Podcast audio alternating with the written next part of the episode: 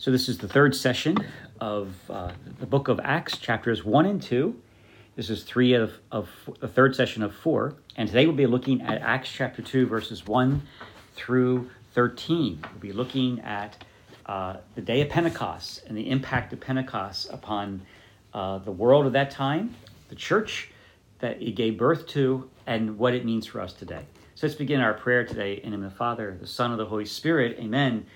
And we pray to you, Father God, in the name of your Son Jesus, that today we thank you and praise you for Pentecost and for the outpouring of your Spirit 2,000 years ago, in which you inaugurated uh, the last days and your birth into existence, your church, to move in power and to move in grace and to move in, com- in love and, and communion with each other, to be able to minister to and a lost and broken and suffering world and win the hearts of many to your Son Jesus.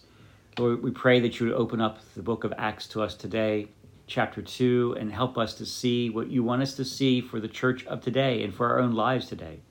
And we pray this through Christ our Lord. Amen. Okay, Acts chapter 2, verses 1 through 13. And we're talking here about the coming of the Holy Spirit. And uh, this chapter 2 begins by saying, When the time for Pentecost was fulfilled. This is a language that is oftentimes used uh, in by Luke. He talks about how in Luke chapter 9, verse 51 and following, that Jesus' ministry was also, when he entered into Jerusalem, was being was fulfilled, which means he was fulfilling the Father's plan and purposes for his life, which was to become the Lamb of God, the atoning sacrifice. The Jewish feast of Passover uh, had 50 days after it. Um, and would conclude in this feast of Pentecost. It was basically a celebration for the covenant and the law of Sinai. Now, in Luke's gospel, Jesus' ministry was launched when the Holy Spirit came upon him in, the, in his baptism at the River Jordan. This is found in Luke chapter 3, uh, verses 21 and 22. Uh, so Jesus' his ministry doesn't really begin until he is filled with, empowered with, baptized in the Holy Spirit. And then his ministry begins a ministry of preaching and power, a, a, ministry of signs and wonders. I like to say a tsunami of signs and wonders. And ultimately, that would lead him to the cross, where in his passion and his death and his resurrection, uh, he pours out his life to atone for the sins of the world and to unleash upon us, which we'll, we're talking about today, the Holy Spirit. So, uh, Luke chapter, so this is what is meant by the word fulfilled here. Verse 2 And suddenly there came from the sky a noise like a strong driving wind, and it filled the entire house in which they were. Then there appeared to them as tongues of fire, which parted and came to rest on each one of them. And they were all were filled with the Holy Spirit, began to speak in different tongues as the Spirit enabled them to proclaim. So uh, suddenly, uh, there came from the sky. Remember, the church had been in prayer for at least nine days. Jesus said, Wait here till you receive power from on high and then you'll be my witnesses in Jerusalem, Judea, Samaria, and to the ends of the earth. That's Acts chapter 1, verse 8. Also in Luke chapter 24, verse 49, Jesus said to his disciples to wait in Jerusalem, you'll be clothed with power from on high. So uh, we are seeing the disciples, 120, being clothed with power from on high, a str- like a, a, noise like a strong driving wind. What does that mean? Well, the, the wind refers a reference to the Holy Spirit the noise is a reference to Mount Sinai, Exodus chapter 19. And the sign of fire, tongues of fire in this case, uh, tongues as of fire, indicates what John the Baptist talked about in Luke chapter 3, verse 16, that Jesus would baptize with the Holy Spirit and with fire, indicates a cleansing, a shaping of the heart to be the vessel the Lord wants to use. It also is reference to Jeremiah chapter 31, verses 31 through 34, where Jeremiah speaks that, that the, the Lord will uh, give a new heart and that the least to the greatest would know him in a personal, intimate way. This is something that the Israelites, and uh, particularly through the prophets, had longed for. They longed for that day when the, the Messiah would come and pour out his Holy Spirit so that the least to the greatest in Israel would know the Lord in a personal way. Up until that point, is only prophets and kings um, you know, uh, would know the Lord in this way. Uh, but what Israel looked for was that every single person of the covenant would know the Lord in that kind of intimacy of way. Uh, Joel prophesied it that when the Holy Spirit be poured out, sons and daughters would prophesy. In the in the scriptures, prophecy was just for the prophets, but now Joel seems to be saying it's for everyone who is part of the covenant, and the Holy Spirit is poured out upon them. Uh, because why? What is prophecy? Prophecy means I hear hear the Lord speak into my life in my heart, and I speak it and declare it out loud.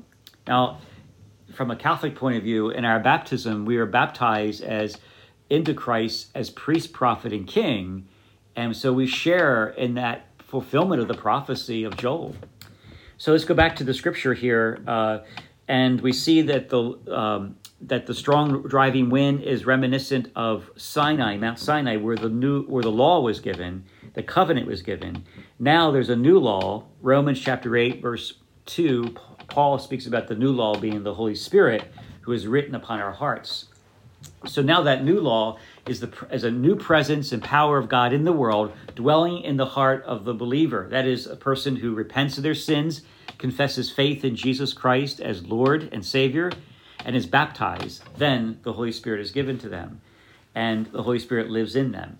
We'll come back to tongues in just a minute, but I want to go back go to the following verses, verses 5 through 10. There were devout Jews from every nation under heaven staying in Jerusalem. Well, they were there for the Feast of Pentecost. At this sound, they gathered in a large crowd, but they were confused because each one heard them speaking in, their, in his own language. They were astounded and amazed, and they asked, Are not all these people who are speaking Galileans. Then how does each of us hear them in his own native language? And then he goes on, Luke goes on to talk to us about the different languages that are present. And that's in verses 9 and 10.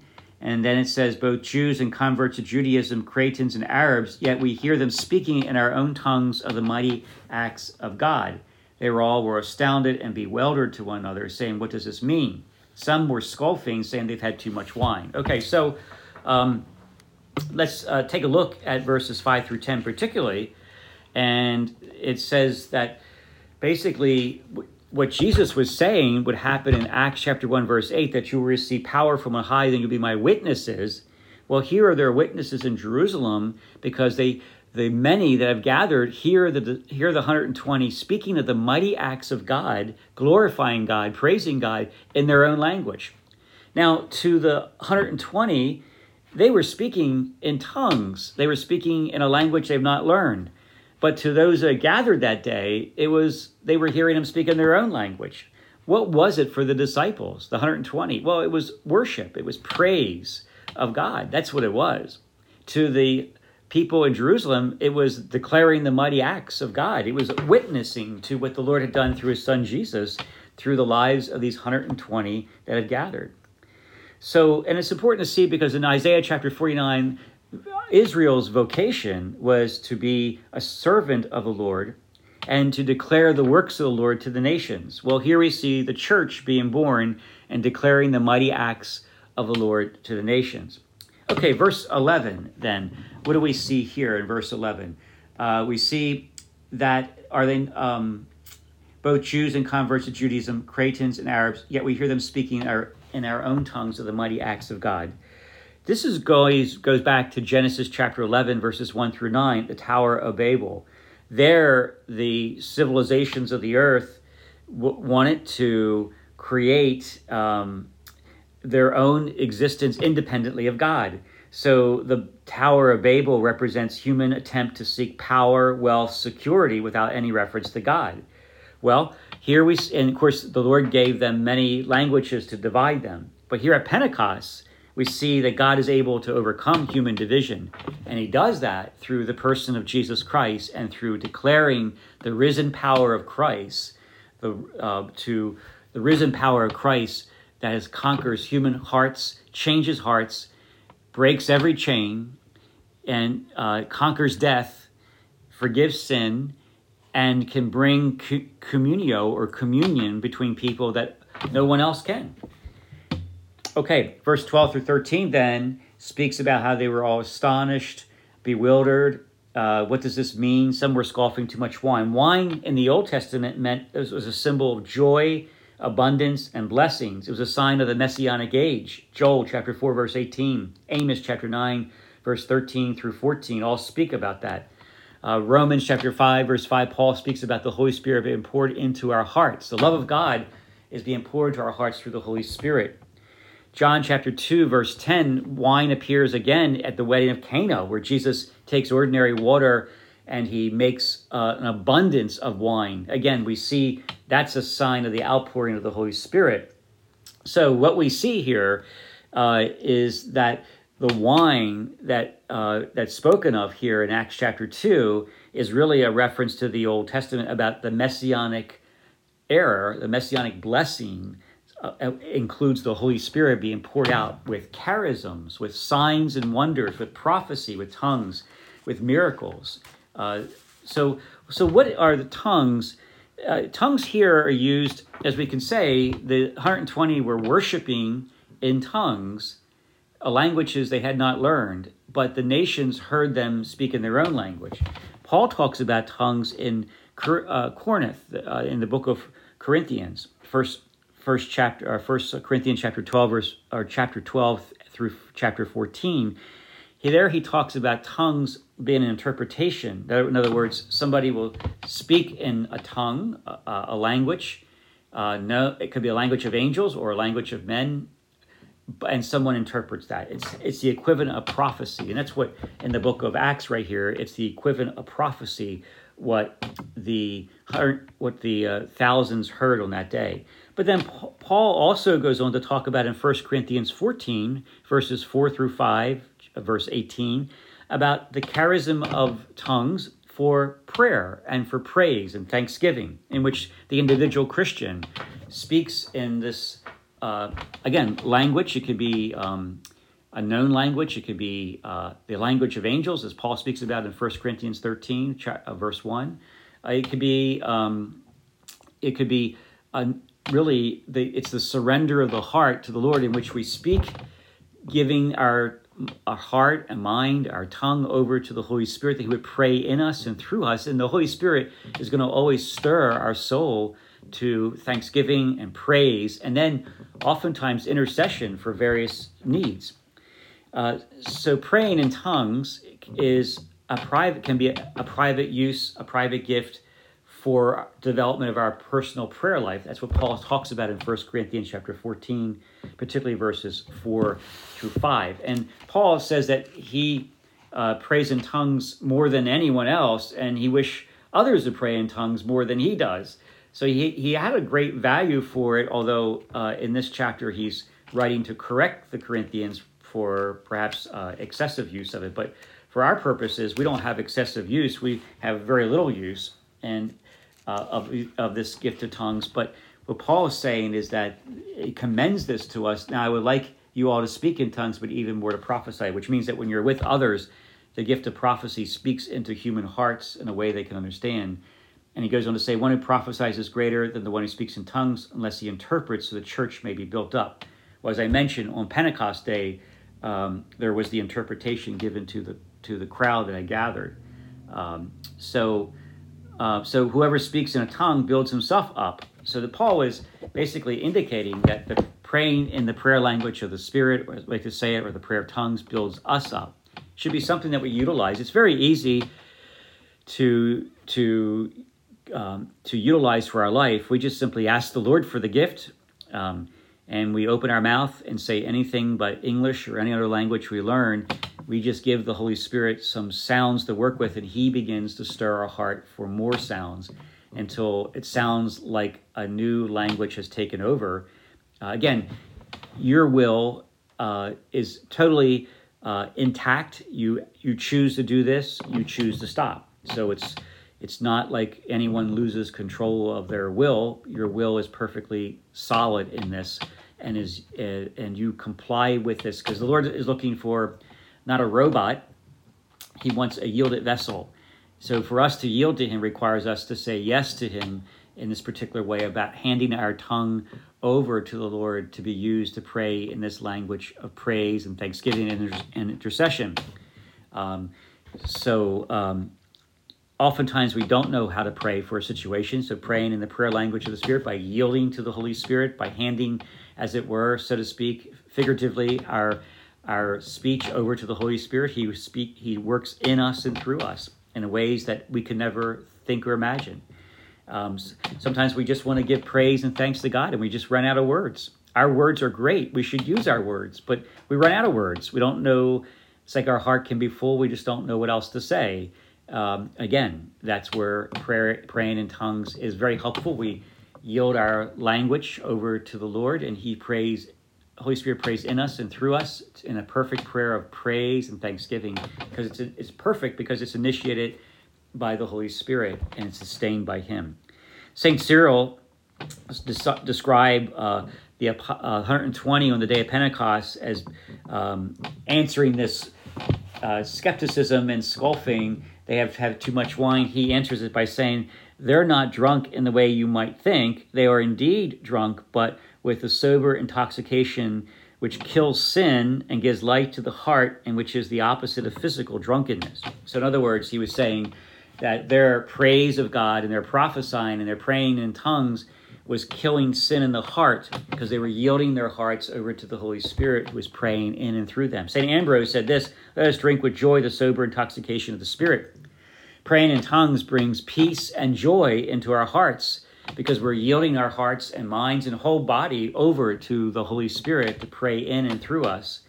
And, um, you know, so this is the, the new wine stirs our our whole being with joy. Um, and so, uh, so the Holy Spirit is given to us in baptism and confirmation. But you know, uh, for many of us, there's always new and fresh outpourings of the Holy Spirit. There's new and fresh outpourings of the charisms He wants to bring into our life, the spiritual gifts He wants to bring into our life. So, what the what the book of Acts, chapter two, and these verses we're looking at, what the early church understood was that the Holy Spirit's coming after his coming, they understood about God's saving plan. They proclaimed it boldly uh, with joy in the face of persecution, physical beatings, interrogation, imprisonment, some cases martyrdom. And they also recognize the need for the charisms of the Holy Spirit, the spiritual gifts. So um, these gifts are really important for our life. So, for example, um, if, a, if you have a plumbing problem and you call a plumber to your house and he just shows up with no tools, he may be a licensed plumber and may know a lot about plumbing and be able to analyze your situation. But without his tools, he really won't be able to do the job very effectively, if at all. So you would expect the plumber to come in with his expertise, analyze the problem, know how to fix it, and he, he has his tools there to fix it. Well, the charisms, the spiritual gifts, are are are the tools the Lord gives us to get the job done, to be able to evangelize, to be able to share the good news with others. And so um, th- this is what the early church had for them. So, in conclusion, in summary today, um, let's let's ask uh, for more of the Holy Spirit. Maybe you have yielded to the Holy Spirit in your life, and you've maybe prayed in tongues at one point. Perhaps maybe you stopped, or maybe you still continue. There's always more outpouring, more fresh outpouring of the Holy Spirit there's more gifts he wants to give you. Maybe you're a person who's never yielded to any of the gifts or tongues in this way to pray. Uh, this is could be a, a, time to do that. Um, and and maybe uh, you're just not certain of any of this. So just ask the Holy Spirit to help you understand. He's more. He's your friend. He's your comforter. Comforter. He's your helper. He's a divine person of the Trinity, the third person of the Trinity. He dwells in you. He's made your body a temple, a tabernacle of his dwelling. So he's more than eager to help you. He loves you and wants to empower you with everything that heaven has to bring us. So let's pray. So, Lord, we thank you for giving us the book of Acts and thank you for calling us to be a people who are able to walk or called to walk in supernatural power. So, Lord, sometimes we have underutilized that aspect of our Christian life. Yet um, we have a divine person, the Holy Spirit living in us. It is the fr- he is the fruit of the death and resurrection, the ascension, and the pouring out of the Holy Spirit upon our life. So pray, we pray, Lord, that you may stir once again our hearts with a greater expectancy a greater desire for more love, more power, more of you at work in our life. And we pray this through Christ our Lord. Amen.